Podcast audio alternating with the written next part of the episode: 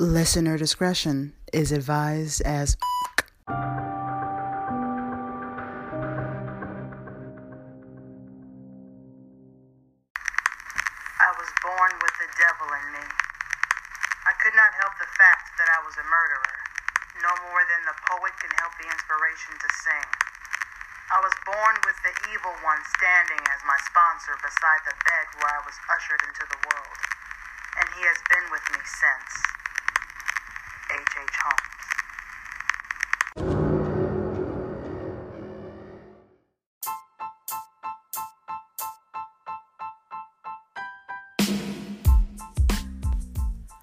What's going on, Wi Fi and data users?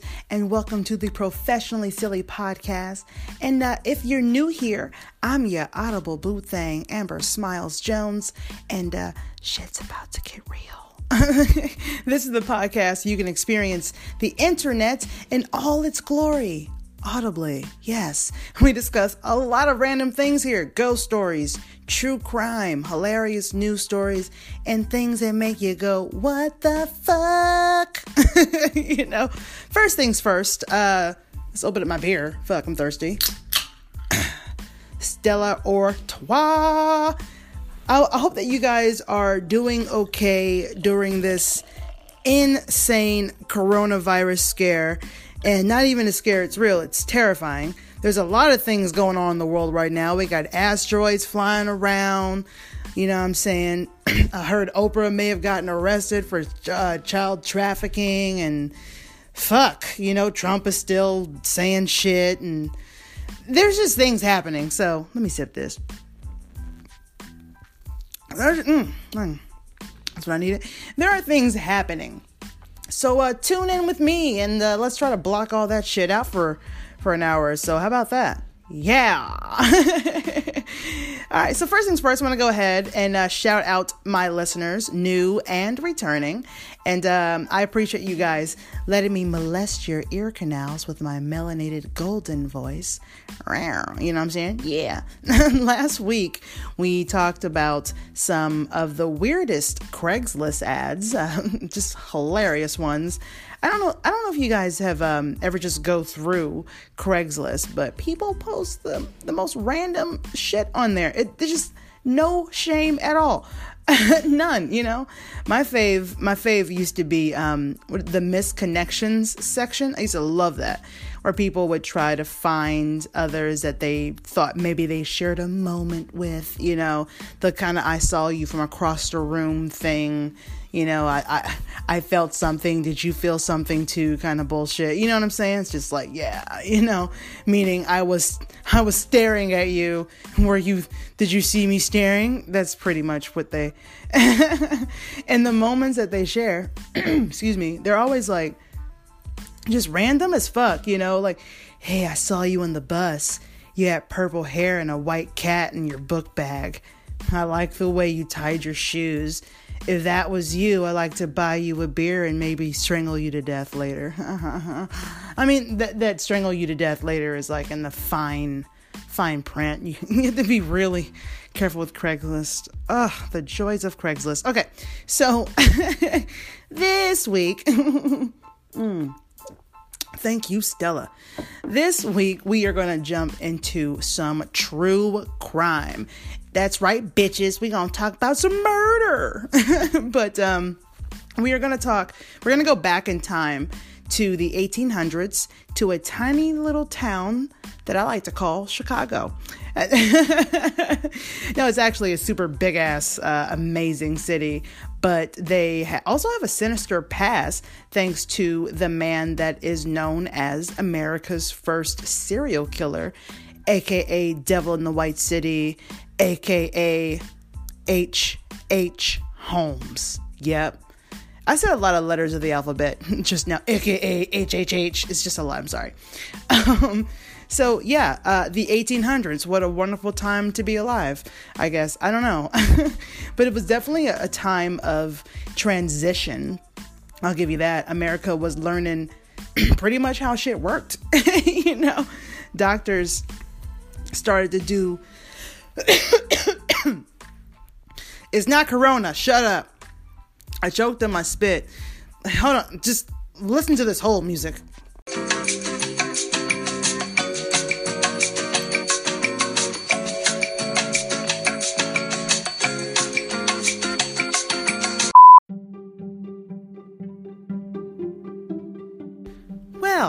I'm back. I have learned how to swallow my own saliva, so there's that. So, where were we? Oh, yes, we were talking about the 1800s. Ah, the 1800s. You guys remember back then? Yeah, we were all there. So, as I was saying, uh, the 1800s was a time of transition. You know, America was learning how shit worked. You know, doctors started to do more than look at you and tell you that you have polio. And, oh, great. Someone smoked the alarm is going off. Okay. All right, back to it. you know, so doctors will look at you uh, and they would tell you that you have polio or you've got cholera or you've got dysentery or whatever horrible shit that's going that you know that people died from back then. It was just here, uh, drink this burning hot black oil. It'll cure you. You know, it's just shit like that. Go outside uh, when it's cold as fuck outside and just stand there naked. The the fresh air will will will will, will fix your lung cancer. Just crazy shit you know things things have definitely changed uh, just just a bit just a tad medically and that transitioning that transition was uh, was happening during the late 1800s so you know cheers to the to the late 1800s mm. i might be a little tipsy okay now, I'm sure that my true crime homies probably know all about him, or at least have heard of H.H. Holmes, but I would I w- I wouldn't be lying if I said I, I didn't have a few question marks about the guy myself. I heard the stories regarding him and what he built, but I wasn't completely certain about everything. So the research for this episode was interesting for me. uh, by the way, uh, shout out to Wikipedia, Britannica, uh, Murderpedia, which once again is a real thing, YouTube, and uh, CrimeMuseum.org. Uh, appreciate you guys because uh, that is those are the sites that I use to to, to research for this. So, fuck yeah. And in case you guys weren't aware, uh, essentially a podcast is homework you know? So yeah writing book reports in school led me to my semi successful podcasting career. All tens of my followers appreciate my book reports damn it. I don't care what anybody says. Okay so holmes was about five eight with dark hair blue eyes, and about 155 pounds. Now, some say he was handsome, but it was the 1800s. Honestly, if you were still alive and uh, made it past 20, you were the shit. You know, like, didn't take much. You know what I'm saying? if for some reason God decided to spare you from you know, dysentery or some shit. You had a few bucks, or maybe you owned some land. Oh, yeah. If you were a landowner, all the bitches came a running. All right. So HH got a lot of bitches, I must say. Killed most of them, but you know he was pulling he was pulling in some bush, and when I say bush, I mean bush. You know, 1800s. you know, yeah. But you know, to to to him, I guess he was like average, dark, and handsome. I mean, five eight ain't really that tall. I'm five seven myself, so yeah. Oh that moment when you find out a serial killer is one inch taller than you. I feel a little less than. Damn it. All right. So, oh, by the way, I, while I was doing my research, I came across this article. Um, have you guys ever heard the rumor that Meghan Markle uh, could be related to H.H. Holmes? Yeah, I saw this article on mentalfloss.com while I was doing this research, and there was this show on um, on Britain Britain's Channel Four called Meet the Markles, and uh, it was discovered on the show that Meghan might be related to H. H. Holmes. Now, this is that's kind of crazy. Uh, and the same, it was like, what was it? His name was um, Jeff Mudgett, and uh, he appeared on the show talking about this. He even believes that H. H. Holmes is also uh, Jack the Ripper, which is complete fucking bullshit. I mean, they, they were both assholes. you know, but they were two different assholes, I feel like. But, anyways, uh, he, he appeared in the show talking about it, and um, a guy named Alvin Ward uh, wrote this article on mentalfloss.com back in May 2018, but a lot of people wrote about it. And uh, it says, and I quote, the claim comes from Holmes' great great grandson, American lawyer Jeff Mudgett. And uh, you guys will soon learn that H.H. Uh, Holmes, his uh, real name, his last name was Mudgett, which is really unfortunate.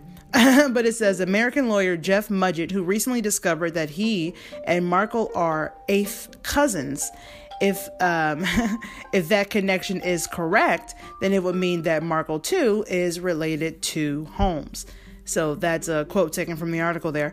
Obviously, I don't know if any of that is true, but it was a very interesting read. It was. And I gotta say, you know, her DNA has been so famous over the last few years. You know, that's what happens when, when Negroes get into the palace. you gotta check out your DNA. Like, goddamn, you know.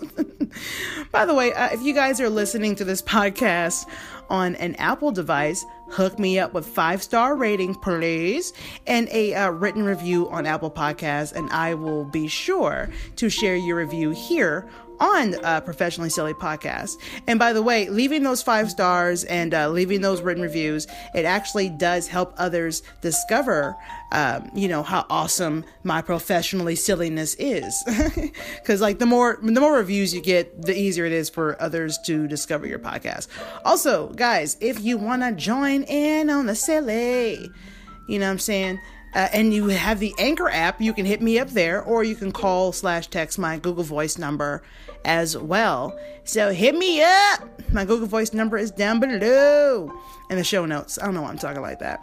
Before we get started with this uh, asshole serial killer, I have some information for those of you that want to start their own podcast with your voice, your ideas, and your creativity.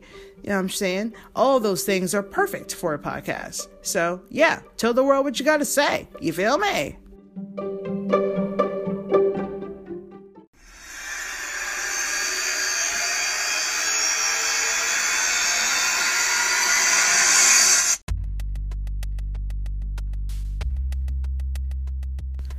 All right, pro silly listeners, let's get all up in it. Okay, that sounded a little weird. Okay, so serial killer stuff. So H.H. H. Holmes confessed to killing 27 people, but police could only confirm nine. But um, that isn't even the tip of the iceberg. He actually built an entire building that was made for him to trap, torture, and murder a lot of people. So, yeah, shit is about to get real, guys. Buckle up, bitches. Okay, let's do this. First off, his real name was Herman Webster Mudgett, which, can we be honest, his name didn't really instill fear upon hearing it. All right. so he was born uh, May 16th, 1861 in Gilmanton, New Hampshire. Hope I said that right. Shout out to uh, all you tourists out there, I guess. Woo, May babies.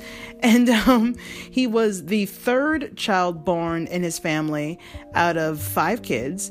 And um, God, his parents are busy. It's been it's been difficult to prove certain things uh, that happened in his life because he was a notorious liar uh, con artist, and all over human piece of shit. That's my quote. Um, anyways, his father, Levi Mudgett, who clearly had the better name in the family thus far, worked as a farmer and tradesman, and his mother's his mother's name, his mother's name was like Theodate Price. It's like Theodore, but replace the R with a T. It's weird. I, when I when I read that name, I legit thought it was a typo. I was like, let me just check these other sites here. Oh, this is her name. Okay. Moving on. So they were uh, very religious Methodist family, which is always nice. Uh, a creepily overly religious family Uh, nothing can go wrong here. Everything's good. I'm sorry, but overly religious people scare the shit out of me. No, terrified. But um, it was said that his father, Levi, abused him. Plus, it couldn't, it, it didn't help that his dad was hella strict. Hmm. Thank you, Stella. I'm gonna say that every time I take a sip. his dad was really strict, you know, and it said that his father used to lock him in the attic, lock him up in the attic. So that's that's creepy. Attics are dark and dirty. Who wants to be up there, you know? So, anyways, little little Mudgett um, was bullied as a kid, and let's be honest, that usually leads to hell on earth for others later down the line. So, you know, these kids these days, they get bullied and they want to shoot up their schools and shit. I remember when I was a kid, you got bullied, you just like, you just wrote really aggressive poetry or something. At least that's what I did. You know, I don't know. Kids today are horrifying as fuck. I'm terrified of from. I'm terrified of anyone from the age of zero to sixteen. You guys freak me the fuck out. Shit, grow up. Anywho, so uh, little Mudgett, he was bullied as a kid, you know, and um, it said that a bunch of kids knew that he was afraid of skeletons. So uh, there were some students who forced him to touch a human skeleton at the uh, local doctor's office that they broke into because, you know, that's what you do. And uh, they brought him in there to freak him out, but instead, he it kind of turned out he was intrigued by it, just kind of staring at it and shit. Later on, realized he's like really intrigued by human bodies, which you know is a little creepy. And he's also like into death now, so that's also double creepy. but uh, he he did what a lot of serial killers did as kids. Yeah, he tortured and killed small animals and did experiments on them and shit. You know, as children do. I I remember the last animal that I tortured when I was like five. Now, that is not something normal children do. If your kid is torturing and killing animals and shit, it is a matter of time until they move on to bigger things like fucking people. So be good parents and be like, hey, Billy, we need to go see a psychologist, psychiatrist, therapy. I don't know which one it is, uh, but we need to see them all. okay? I'm just, you know, food for thought, professionally silly life rules, guys. Professionally silly life rules. All right, so um yeah, so yeah, if you don't want your kid to grow up to be a serial killer, just pay attention to things like that, all right? Hmm. Thank you, Stella. He was he was super smart, which is not a characteristic that I want someone serial killing to have.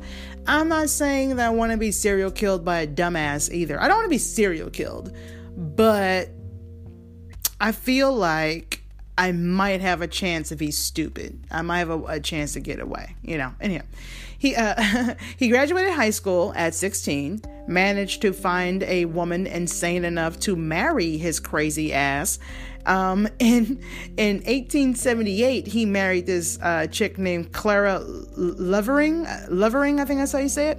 When he was about, uh, I think, 17, and they had a son named Robert, uh, who was born two years later, which is kind of funny. Uh, it just the name Robert now either reminds me of Robert Irving or Irvine. I don't remember how to say his name. You know that cool British dude who has that cooking show, Restaurant Impossible? Love that dude either Robert Irvine or Robert the doll. There's only two Roberts in my life, and that's it's them. Moving on. So, anyways, uh, Robert was born. just a lot of banter today. Banter by myself, I might add. banter by myself. Thank you, Stella. Um, Robert was born two years later after they were married. His wife eventually left him because he was abusive to her and I, I mean, I myself, lucky enough to have never been abused by my parents, thank goodness. Knock on wood, they're still kicking. They could still probably kick my ass if they wanted to, but thus far, it's been good. it's been good. But a lot of abuse, abusees, abusees, I don't know, people who are abused, uh, sometimes, not all the time, can uh, turn to be the abusers themselves, you know. So it's if he was indeed abused as a child, then it's not completely surprising that he's doing it as an adult to uh, to his wife. So, but like again, not all, some. Okay, so don't email me bullshit. Or yeah, email me. I could use some entertainment there. All right, so then he he lived between New York and Philadelphia for some time, and um, after his wife left him because of all the abuse, he was like, fuck it, I'm gonna live between New York and Philadelphia for some time. And he started uh, working as a certified public accountant. Um, and let me say, let me just say this real quick, okay? And I think I've said this before, but you never truly know anyone. This dude is a public uh, certified accountant going around murdering people. Like that that's some shit. Your your H and R Block dude could be a fucking serial killer. You don't. It's tax season, so be careful, bitches. Just be careful. but you don't really know anyone. Your parents, your siblings, your neighbors, your boo thing, whoever. Everyone is capable of anything at any time. So, hope you guys are enjoying your lovely evening. Okay. So he was um H.H. H. Holmes was, um, or Mudgett, his, his real name, Mudgett. Uh, he was pretty obsessed with skeletons and death, which is why he started to study medicine in Vermont for about a year at the University of Vermont. Uh, he was accepted into the University of, of Michigan Medical School, the Department of Medicine and Surgery to be exact. He was like on his Grey's Anatomy swag. Can you imagine H.H. H. Holmes as a character on Grey's Anatomy? That would be hilarious. if he's as attractive as they claim he is or whatever, I guess he could have been like a Dr. McStabby. I don't know. I mean, you know, I don't um that was a really that was a fun bit. Let's move on before it gets stupid. er, stupid er. Um, by the way, guys, Grey's Anatomy, before it was a TV show, was actually a book about human anatomy called Grey's Anatomy. I think it was spelled differently though. It was like the last name Gray instead of the color gray or some shit. I don't know. Look it up. I don't have time. So, and if you want to hear something fucked up, which you do because you're here, um, Holmes would uh, steal cadavers from the li- from the laboratory at his medical school and he would disfigure them horribly, you know, or sometimes, you know, burn them somehow. And then he would put the bodies in places to make it look like they were killed in an accident. But it, it didn't stop there. Uh, he would then actually take out insurance policies on these cadavers before he let them, um, before he left them be, before they were found, which is really, really creepy uh, and then he would collect the money once the bodies were discovered. So, thank you, Stella. That is some crazy shit. I wish I had a bitch here named Stella handing me sips of beer. That would be kind of cool. I'm Just saying. Yeah, I should get a Patreon so you guys could fund for that.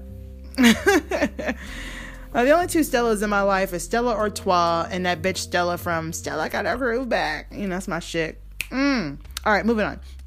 So, lost my place, lost my place, getting money. Got it, got it, got it. Okay. So uh, he would collect the money once the bodies were discovered. Now this is the you know 1800s, so it was the perfect fucking scam. No DNA. Everybody was stupid. Nobody looked into anything. There was no re- you could even, you could just leave a state or a city and just be like, "Hi, my name is Sally," and now you're Sally. You didn't have to prove who you were. It was just so easy. It's so easy, you know? So, police uh, back then also weren't that great either. you know, crime was pretty easy to get away with if you were smart. As long as you weren't a stupid criminal, it was pretty easy to get away with shit. It really was you know, just keep moving. Anyways, after he graduated from medical school, he moved to Chicago and worked at a pharmacy. Um, while in Chicago, he lived the life of a con artist and a good one at that. Speaking of con artists, uh, he married two more times after his first wife, whom he never actually got a legal divorce from. So, that motherfucker was a bigamist. Is that the right word? Whatever. I don't have time. I am not a professional, okay? If you're expecting facts and words that have for me to use words with the meanings that they're supposed to have, then you've come to the wrong podcast, madam, sir, or whatever you identify as. okay, so where are we? Okay, so he married two more bitches um, after his first wife. And here's something that um, I didn't mention before. All three of his wives were from wealthy families. Bitches had money, okay? He um had another child with one of his wives, and get this, he never actually divorced his first wife like I said the first time. Okay? I wanted to remind you of that. He's a bigamist. No? Okay. Yeah, you didn't fall for that. For some reason, I wrote that down twice. I don't know why. that I could fool you. You guys, you guys are smart. So back then, you could say that you weren't married and there was no way to really check that. There was no computers. You know what I'm saying? There was no, let me just go ahead and call this other state to. Oh, wait, we don't have phones. that hasn't been invented yet, you know? So you could just lie, you know? It was just easy. Um, but before so uh no computers so right before he moved to chicago he worked at a drugstore in philadelphia we're going back in time again twice um, and when the owner of the drugstore died, Dr. Holton, he left it to his wife to take over. Now, there are a lot of different versions of the story, but this is the one I like the most. so, um, uh, when the owner of the drugstore died, he left it to his wife to take over, but Holmes convinced her to let him buy the store.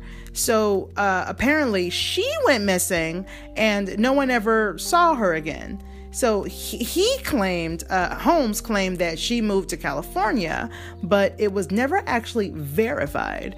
And I'm telling y'all, if this part of the story is true, he killed that bitch just like all the others. I'm telling you, that is what happened, okay? Now, while he was working at the pharmacy, um, a, a, young boy died after taking medicine that was purchased at the same store that Holmes worked in. Now, of course, he denied having anything to do with the young boy's death, but you know, that motherfucker was probably guilty. now, some say that he never killed the owner of the store or his wife. Um, according to Wikipedia, which is a very trusted site, like all of the internet is. Uh, Dr. Holton also went to the University of Michigan and was a few years older than Holmes. Uh, but what well, I don't I don't know if there's like apparently there's proof of that that they went to the same school, but fuck, it's a big school, it's possible. You know what I'm saying? But what I originally said earlier was creepier, so we're just gonna go with that.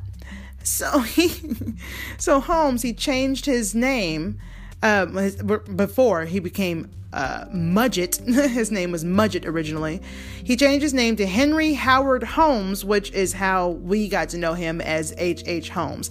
Uh, he wanted to avoid being caught scamming people, so he actually had a lot of aliases that he um, that he had.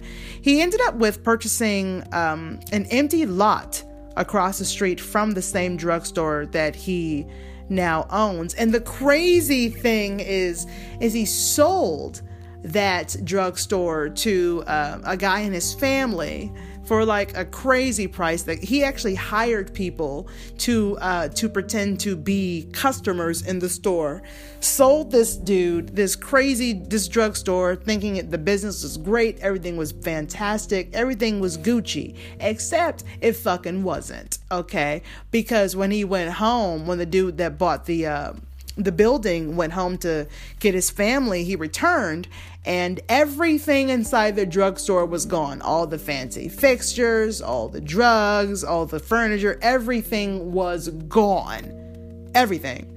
So then Holmes, the lovely asshole that he is, decided to um, purchase the empty lot across the street from the drugstore, like I said just now. And um, he decided to build a three story building, which the neighborhood called the castle because it was big as fuck. and it pretty much covered about a block, I believe, like a block radius. And so on the first level, they had like shops, like jewelry and, and barber shops, and of course, the brand new drugstore directly across the street from the same place that he had just swindled this family out of all their money. You know, so like I said, he was an asshole.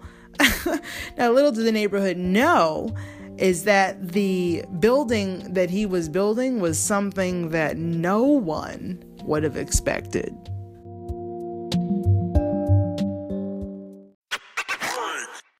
What up, ladies and gents? I've got some dope ass news that I need to drop on your domes real quick. I just downloaded this dope app called World's Greatest Videos. It allows you to create amazing videos and gives you the opportunity to win cash prizes. So join me in the global video contest. Download the app World's Greatest Videos upload videos of your choice and shoot your shot to win some cash. There's nothing to lose and only fun to gain.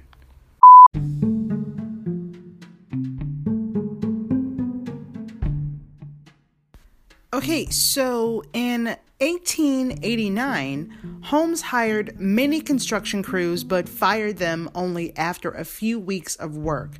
He did this so that no one would ever have a clear idea of what he was building. Now, he would come up with reasons, oh, you didn't do this right. Oh, you're fired. You know, he would find ways uh, to, to, to have to let them go. He didn't pay people. It, it, it was just crazy. He found a way to get everything he needed and wanted with as minimum payment as possible. I don't think he paid anything. And I'm talking like over 400 different people uh, worked on this structure he was designing a murder castle and he didn't want people to know what he was truly planning. Now, let me back it up just a smidge, y'all, okay? HH, you know what? Let's let's call him Triple H now, okay? now I know that's an iconic uh, WWE wrestler, but j- just for funsies, all right? So so Triple H uh, was fr- was a freaking scam artist. He was, like I said, he was a con man, and people around him would just randomly disappear, and he would claim their life insurance uh, with several different fake identities. Now. I do believe that this is how he was able to fund his murder castle and many other things that he was doing.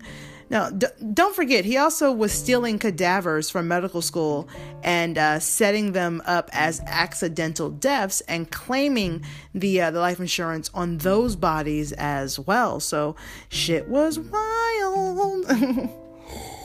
mm. It was just a bad time to be alive if you knew him. that's that's pretty much what that was.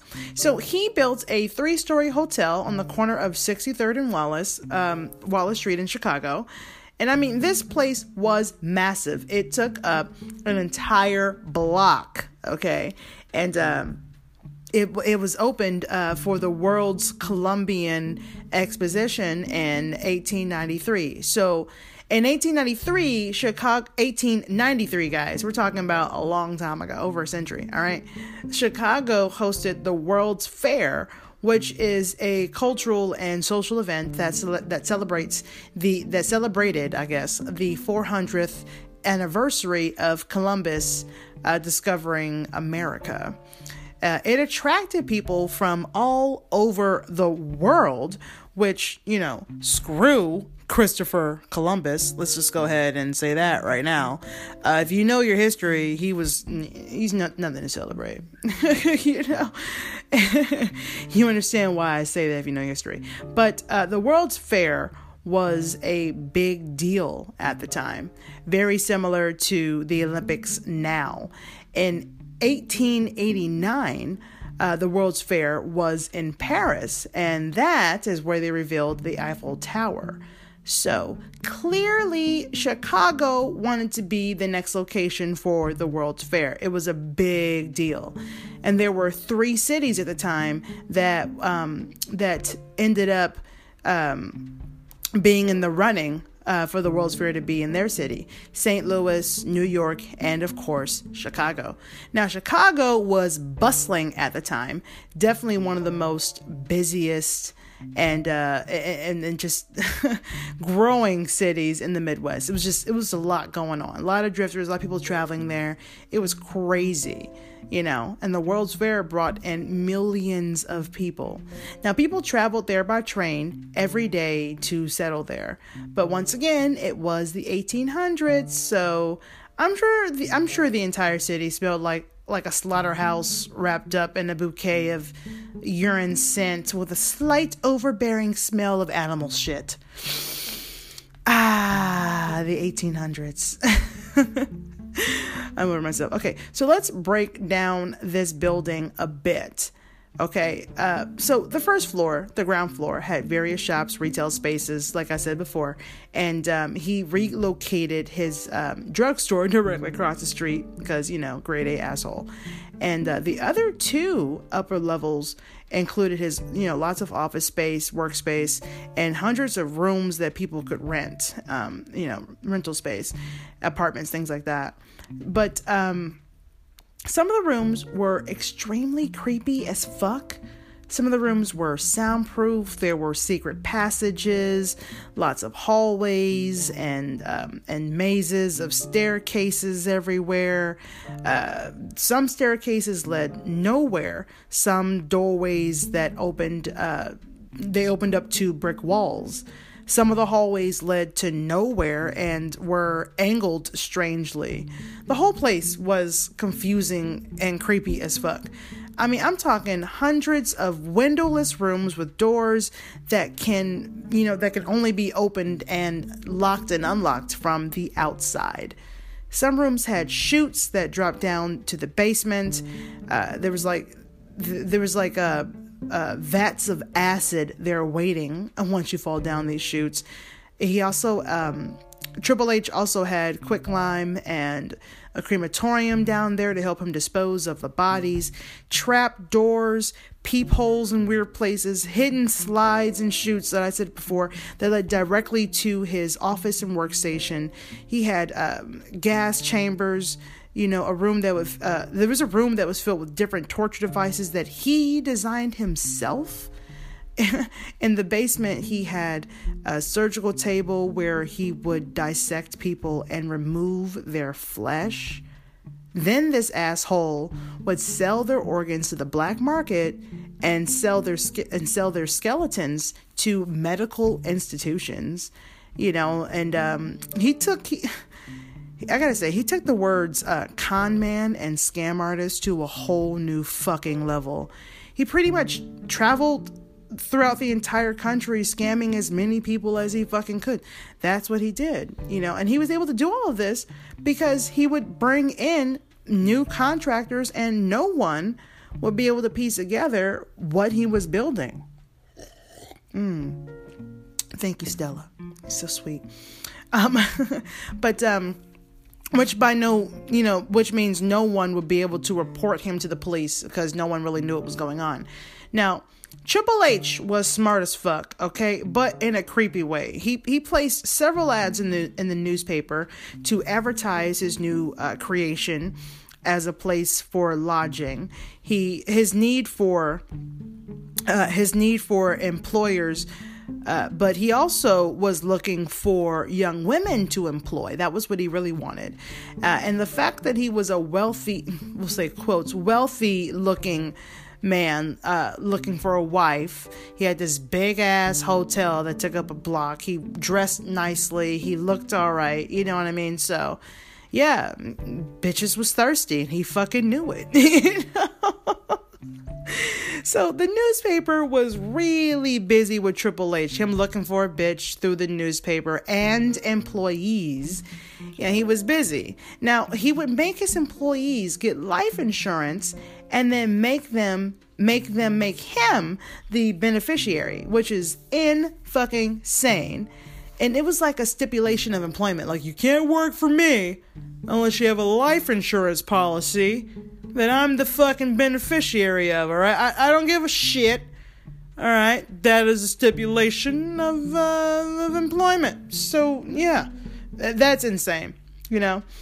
And uh, he was able to attract a lot of hotel guests with uh, very low prices because, you know, fuck, people like to save money. I know I do. Shit.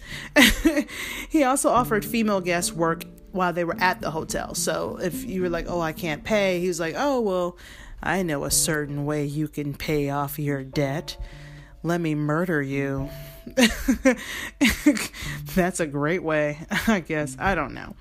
But um he would convince a lot of his female his female workers and guests that he cared about them and gain their trust. Then he would tell them that he's going to marry that he'll marry them if they switch their properties over to his name, which I have to be completely honest with you, I think that's stupid as fuck and I'm surprised anyone fell for that. I am. But I, I guess you know, at this time, women were like most of them were just scouring the earth looking for a rich man to take care of them. I mean, women were starting to gain their independence at this time, but for the most part, we was like, uh, dick, money, land, I'm happy. you know, so, I mean, shit, that's how it was. Um, I'm I'm so fucking simple. Now I understand it's a different time, and uh, and these women did think that he was extremely wealthy, but m- maybe they thought he was their way out. It's not like life was fantastic in the 1800s. You know what I mean? But uh, I'm thinking I'm thinking if they had property already, you know what I'm saying? Then what the fuck do they need him for? So a lot of question marks here. It's like, why am I gonna sign over my property to you just so you'll marry me? That makes no fucking sense. But you know, I'm one of those smarter ladies out there. Yeah, I ask questions.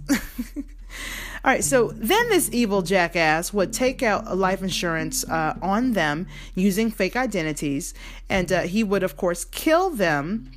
Um, you know, kill them to death. he would kill them to death. That it makes no sense. I don't know why I wrote that. But he would kill them in his death hotel. Oh, that's what I was trying to say. And there was just no commas there. And uh, get rid of the body. And then he would um, then cash in on their life insurance, on the life insurances. Now, he even tried to set the building on fire at one point to claim the insurance money. Uh, but they didn't believe him, so they didn't give him no fucking money. Now, lucky for him, uh, the building didn't burn completely down, so he could continue his murderous spree. Ugh, that lucky, that lucky bastard. now, it was investigated, and uh, Triple H got scared, and he left the city. Now, later on down the line, mm, hmm, oh, excuse me, but not too much later, he met this guy named Benjamin Pitezel. um, you know, he, he he wasn't the smartest tool in the shed. He had a criminal past, but he wasn't a murderer or anything like that. He was just a tool, just one of those guys who just kind of joins in, blends in with the crowd. He was khaki. He was just khaki. All right, so a guy, um, this guy Pat uh, Pitezel decided to help him uh, scam insurance companies. You know, they went on a little criminal spree together. And uh, once the World's Fair ended, Chicago's economy wasn't doing too well. So uh, Triple H decided to leave his death murder castle behind and focus on insurance scam. You know, looking up, you know. So he went to uh, Fort Worth, Texas.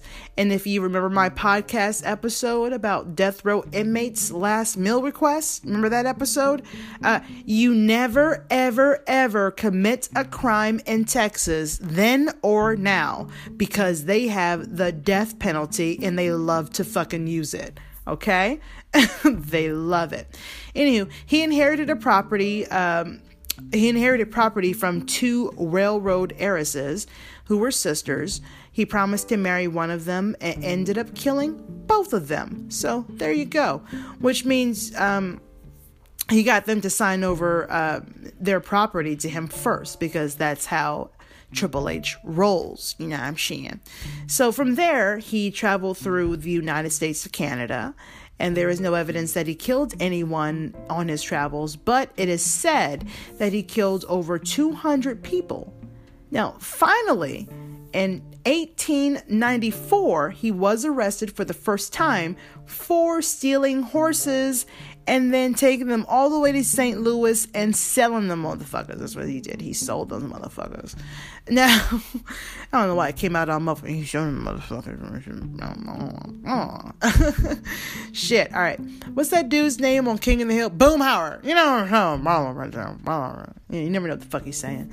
Uh, but while while he was in jail, he figured out a whole new insurance scam with his cellmate uh, Marion Heg- Hedgepeth, which I gotta say, if if if you're gonna go into business, uh, into business with anyone, you just make sure it's your cellmate.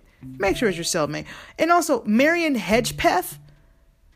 Did the 1800s just not give a shit about names? Like, what the fuck? no wonder these kids were bullied. Look at these names. God.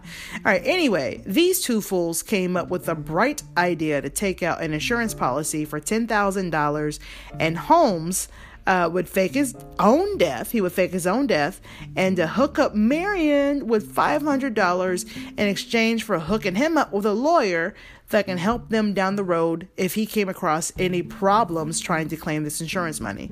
Now, of course, when they tried this plan, uh, the insurance company was like, uh, this seems like bullshit, and didn't pay them anything. So Triple H decided to try a similar plan, but this time he would get his friend Benjamin uh, Pitezel to fake his death while pretending to be someone else. So you know however he actually uh he pretty much killed his only friend and collected the insurance money for himself which is pretty fucked up.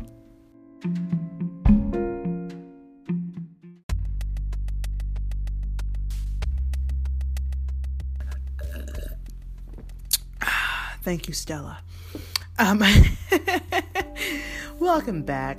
All right, so the plan that Holmes and Benjamin had was that Benjamin would agree to fake his own death so that his wife could collect $10,000 on his life insurance of his life insurance of his life insurance policy. His wife was supposed to split that money with Triple H and of course Triple H's ex-cellmate Marion for the lawyer. Now, everything was supposed to take place in Philadelphia, and Benjamin was supposed to make himself appear to be uh, an inventor using, I think the name was B.F. Perry, just some random name that wasn't his. And he was supposed to be um, disfigured and killed in a lab explosion. Now, Triple H was supposed to find a cadaver to be in the place of Benjamin uh, P- Pitezel, but it did not go as planned. As I said earlier, you know, uh, Benjamin, he did. You know what I'm saying? So there was a trial, and some argue that uh, Pitezel was an alcoholic and he was experiencing depression. So, you know, clearly he killed himself. That's what they were trying to say. But either way, Triple H was able to collect the insurance policy because, you know, 1800s. And then he uh, he convinced Benjamin's wife uh, into giving him custody of of their um, of three of their five children uh, for some insane reason. I, am sure there was a reason, but I didn't really dig too deep into that. I just would not ever give my kids to anyone. You know what I'm saying? Sorry. so, you know, I don't understand what the fuck she was doing there. But um but I gotta say, he was definitely the best con man probably to ever live because I cannot imagine a mother just being like, "Yeah, take these kids." So he traveled with three children throughout the um, throughout the northern United States as well as Canada. Um, you know, from what, what I found here. Now, she still thought her husband Benjamin Pitezel was alive, but and that he had only faked his death. But Triple H convinced her that he had to stay in, in a, stay in hiding so that they wouldn't be found out. You know, he was also lying about her children. As far as she knew, everyone was alive and well, but that was not the case. Now, Philadelphia, you know, everybody was dead. I feel like you guys got that. Everybody, everybody's dead. Okay. So, Philadelphia police uh, along with the Pinkerton um, uh, Detective Agency, uh, they followed him and discovered the decomposing bodies of, uh, of Benjamin's uh, of Benjamin Pitezel's children, excuse me, in Toronto. So, like I said, they did. He had no idea about the about um, no idea, but a uh, Philadelphia detective was tracking him the entire time. He knew that Holmes was he knew that Holmes went to Indianapolis, where he rented a cottage and was seen visiting a local pharmacy to purchase the very drugs that were used to kill Benjamin Pitezel, his old time buddy. Now, he also came across a pair, a repair shop, a re- repair, a repair shop for uh, for the use to sharpen the knives that were used to chop up the bodies before he would burn them. So that's there's that. They even found teeth and and bits of bone uh, that were discovered in the chimney, which is gross. which is gross, gross, gross.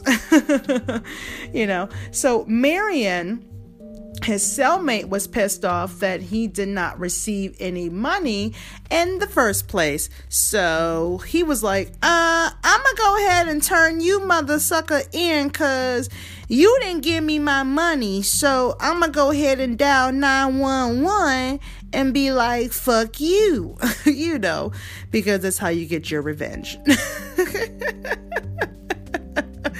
I'm over myself. I really am. Okay, so Marion decided to tell the police what was going on. Uh, about the plan of the insurance scams, and the police found Triple H in Boston and arrested him on an outstanding warrant that they had on him in Texas for stealing the horses. So, when he was arrested, Chicago police decided, you know what, this is a good time to investigate and take a look at this big ass building that he built. You know, you remember the murder castle? Yeah. So, this is where they discovered all the strange and horrible things that he had done. You know, uh, torturing and murdering people, that's pretty bad. Things were horrible in that place. Police, uh, they even found dismembered and d- like bodies that were so badly dismembered and disfigured that they could not even determine how many bodies were actually there, which is just. Ugh you know? Okay, so before you know it, the investigation uh, spread through Indianapolis, Chicago, and Toronto. It was in fucking insane. They say uh, his victim count could could have been as high as I don't know, over 230 people based on the missing persons report at the, the missing persons reports at the time, as well as his, own testimony in court. But they could never get a solid number because he even claimed to kill people that were still alive and people that never really seemed to exist, as if he was just trying to get the highest count murder count that he could or, or something like that. But then again, also 1800s. It's it was easy for people to disappear, change their names. So just because they couldn't locate these people to see if they were still alive or if they really existed does not mean that he killed them. So that makes a lot of fucking sense. Um yeah.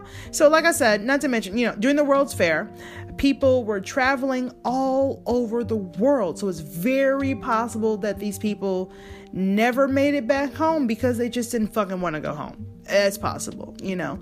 And because they, they weren't from Chicago, they may have not even been, you know, reported missing in Chicago. Like, you can't, you know what I mean? You can't just call the Chicago police, uh, you know, when you live in fucking, I don't know, Italy and be like, hey man, uh, I can't find Susan I don't know why someone in Italy's name is Susan. There's got to be a bitch in Italy whose name is Susan. I can't find fucking Susan, Chicago. Can you guys give us a call back? Remember, 1800s, no phones. so it makes sense. Um, all right, so the number 27 seems to be the only number that's kind of verified it's a lot of question marks here, honestly. Although it was uh, very difficult to know the exact amount of bodies that were found in the hotel because they were so badly dismembered or decomposed, it was difficult to tell how many bodies there were, which once again is gross and fucking horrible. I, can you imagine the Yelp reviews at the murder hotel? Jesus Christ! Uh, one star. Uh, there was a uh, there was a dismembered body part uh, in the closet. I have to give them two stars. Found the found the disembodied head in the mini fridge. A little weird, but you know. Room service was subpar. Whatever. All right. So he put he was put on trial for the murder of Benjamin Pitezel. Mm. Thank you, Stella. He was put on, on, on, trial for the murder of Benjamin Pitezel, and he confessed uh, to 27 murders in Toronto, Chicago, and Indianapolis. And he even admitted to attempted murders. Uh, the Hearst papers actually paid him, uh, I think it was like $7,500 in exchange for his confessions.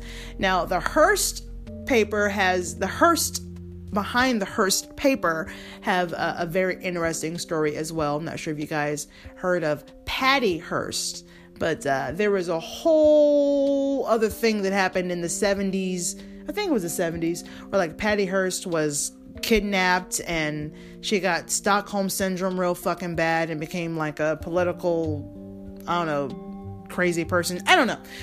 Google that shit. Maybe I'll do a, another podcast episode on that. All right, moving on. So he told them, he told the Hearst paper uh, that he committed a bunch of murders. I mean, he got $7,500 in exchange for his confession. So clearly he just like, I'm going to just tell you shit. Just, just stuff. just, just stuff. By the way, uh, the sky is black in the middle of the day. Grass is blue and cows say meow. It, it doesn't fucking matter, you know? So he told them that he committed these murders because he was possessed by Satan, and then at one and sometimes he would claim that he was innocent. He would just say a lot of things. So he told so many stories and lies that and that's actually one of the reasons why there are so many question marks in his case and not just his case about his fucking life because he was a goddamn liar. So I, I everything I've said could be just a bunch of bullshit. I don't know. I mean, a lot of this has been proven. I'm not lying. Not, not everything I'm saying has question marks, but there are more question marks uh, behind H.H. H. Holmes. That's for damn sure. All right, so lucky for us, May 7th, 1896, he was put to death at uh, Moyamensing Prison, which I'm sure I fucked up the name of that, which was also known as the Philadelphia County Prison uh, nine days before his birthday. Actually, he was he was hung. Now the best part um, was that he was put to death by hanging. Like I should have mentioned that he was put to death by hanging. But the the, the true best part was that um, when he was hung or hanged, hung, hanged. How do you past tense hang someone? I don't know. He was hung, but his neck did not snap immediately. So they say that he hung there for over 15 minutes, slowly dying, which honestly, I feel like that kind of fits the mold because of all the horrible experiments and tortures that he performed on so many innocent people. I feel like, you know, uh, slowly dying for 15 minutes is the least that he deserved. At, I think, you know what I'm saying? They should have cut his dick off first and then hung him that's just me, but you know, I'm weird and cruel. Okay, so.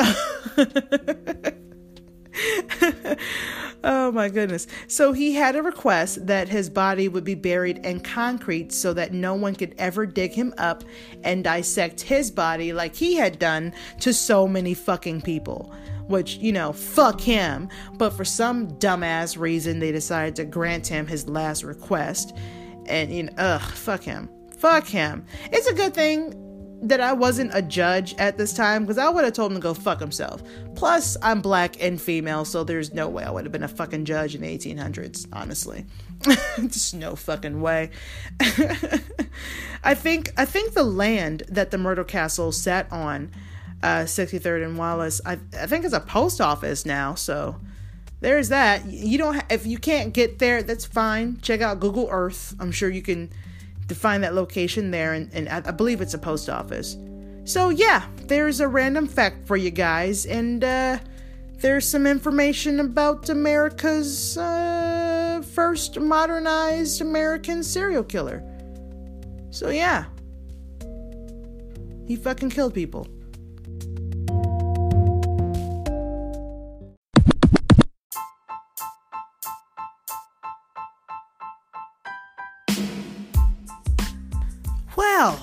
If there's anything that you can take from this podcast episode, it's you never truly know anyone. you really don't. And uh, also, serial killers are assholes. Professionally silly life rules. I'm trying to educate y'all, okay? I certainly hope that you guys enjoyed this creepy and weird episode of Professionally Silly. Triple H was such a prick. I just want to throw that out there. there. And there's so much more info out there about him. Um, he wrote um, uh, some memoirs himself, so if you want to get his books or his memoirs, you can. There's so much stuff on him. YouTube is littered in his bullshit. Love it, you know. Um, I just pretty much touched on the best parts, honestly.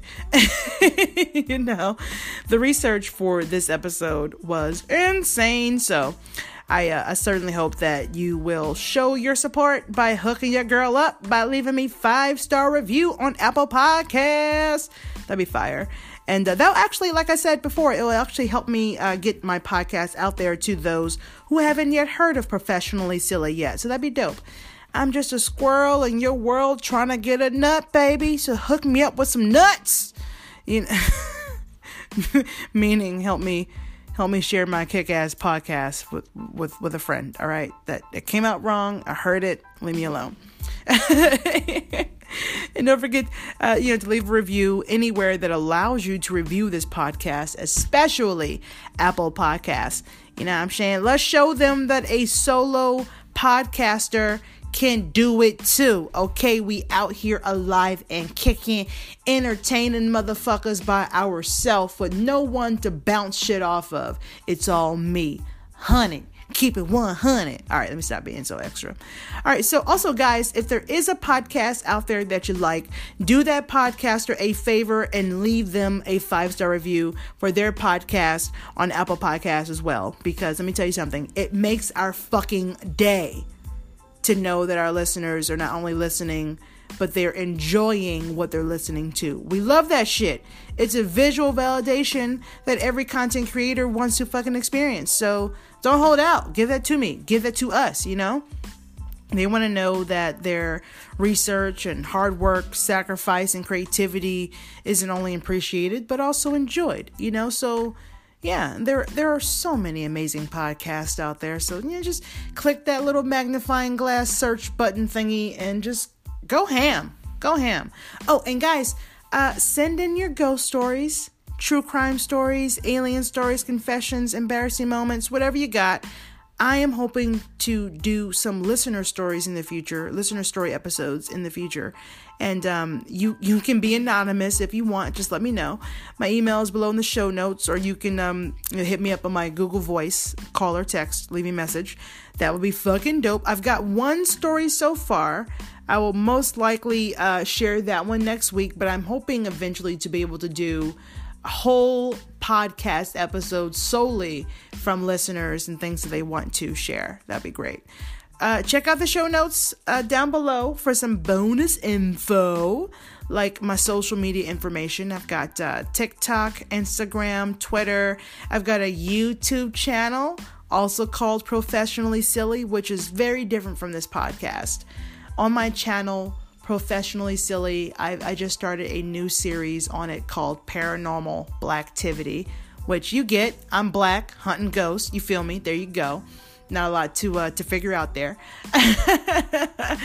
you know, it's, it's been a lot of fun. I have had some very interesting experiences. So make sure you guys check out Paranormal Blacktivity on my YouTube channel, Professionally Silly. We, but we do other things there too. It, it's a lot of fun. Check it out. Check it out. It's, it's visually pleasing. It's visually pleasing. So if you're caught up on the silly audibly, go check me out visually. You know what I'm saying? Let's get professionally silly, baby. Once again, guys, I'm your Audible Boo Thing, Amber Smiles Jones, and thank you, thank you, thank you so much for listening to the Professionally Silly Station here on Anchor FM, where I take my silliness seriously. So feel free to call in uh, about any episode of Professionally Silly that you've heard through the Anchor app, or you can go ahead and uh, call slash text my Google Voice number for a chance to be featured uh, on my podcast, 805 664 1828. Once again, 805 664 1828. And um, I actually have a text message uh, f- coming from a listener that I want to share with you guys real quick. And uh, it says, Demaje here. I'm only here for, I'm, I'm only in the first story. And I'm like, yes, I'm not getting rid of my dog for nobody. That's what, Den- what Demaje says. She was talking about the last podcast episode right before this one. Hilarious Craigslist ads. that was a that was a fun episode. Take a listen to that and you'll see exactly what Demaje was talking about. Literally, the very first ad I shared in that episode is what she's talking about. Thanks so much for hitting me up, Demaje. Thank you for texting. You rock, girl. I, I, I, gotta be honest with you. I do hope that I have more than one listener, though. I do. Because she's the only one texting and emailing and calling in and stuff. So show your girl that you're listening, that you're feeling me. Send me a text 805 664 1828. You motherfuckers have your phones in your hand at all times. So, you know, hook a bitch up with a text message. Until next time, my loves, watch where you step because there are pieces of shit everywhere. Or in this case, you know, body parts.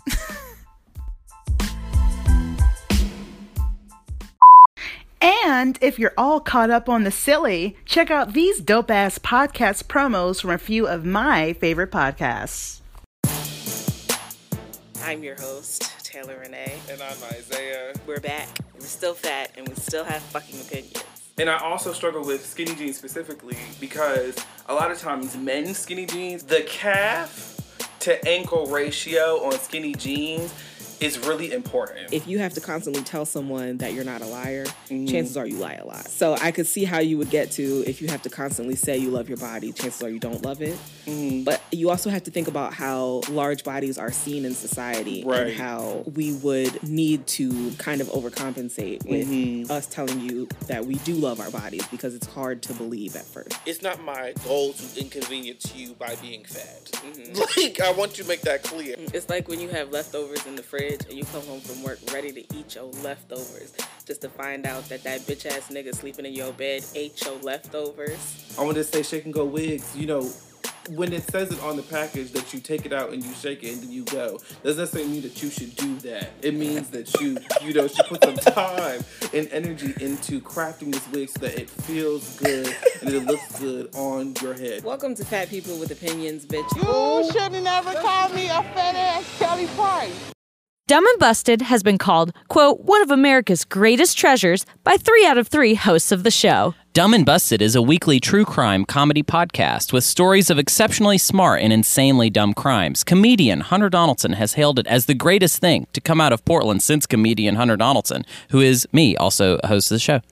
Podcasters Allison Copeland and Hannah Ether praised Dumb and Busted as, quote, found on Apple Podcasts, Google Play, Spotify, Stitcher, and anywhere else you get your podcasts. Just more rave reviews from two other people who host the show. Catch us every Thursday and follow us at Dumb and Busted on Facebook, Instagram, and Twitter. Crime you later!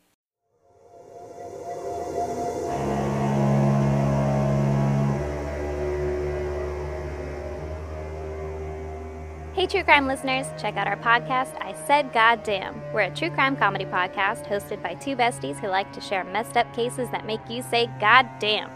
Every Sunday, we try to one up each other's story by sharing a horrific case the other has never heard of. Along the way, we splash in some wildly inappropriate jokes and colorful language.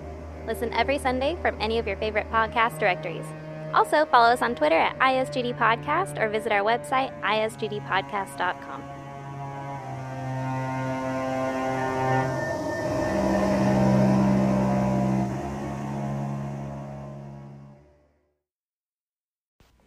Hey, gamer, my trusted companion, confidant, slash spirit animal. I don't know if I can convey to the audience how great this podcast is within 60 seconds. Wait, what? I mean, yeah, it's called the OD Podcast because all the information and things you may learn here may cause you overdose. What? I mean, yeah, yeah, if you come here with an open mind, heart, perspective, you'll leave with everything plus some laughter. Yeah. What? What'd you say? I, I mean, yeah, we talk about everything under the sun, around the sun, and in the cosmos. Yeah, yeah, yeah that's true. Huh? What? And yeah, it's a perfect place to work on your verbal roundhouses. Damn it, I chose wisely. You heard him here, folks. All right? Here at the OD Podcast, where doses may vary, you get everything you need to become a better person and less of a jerk. All right? Come join us. We promise you'll learn and leave with something amazing. We love you. Come stay with us.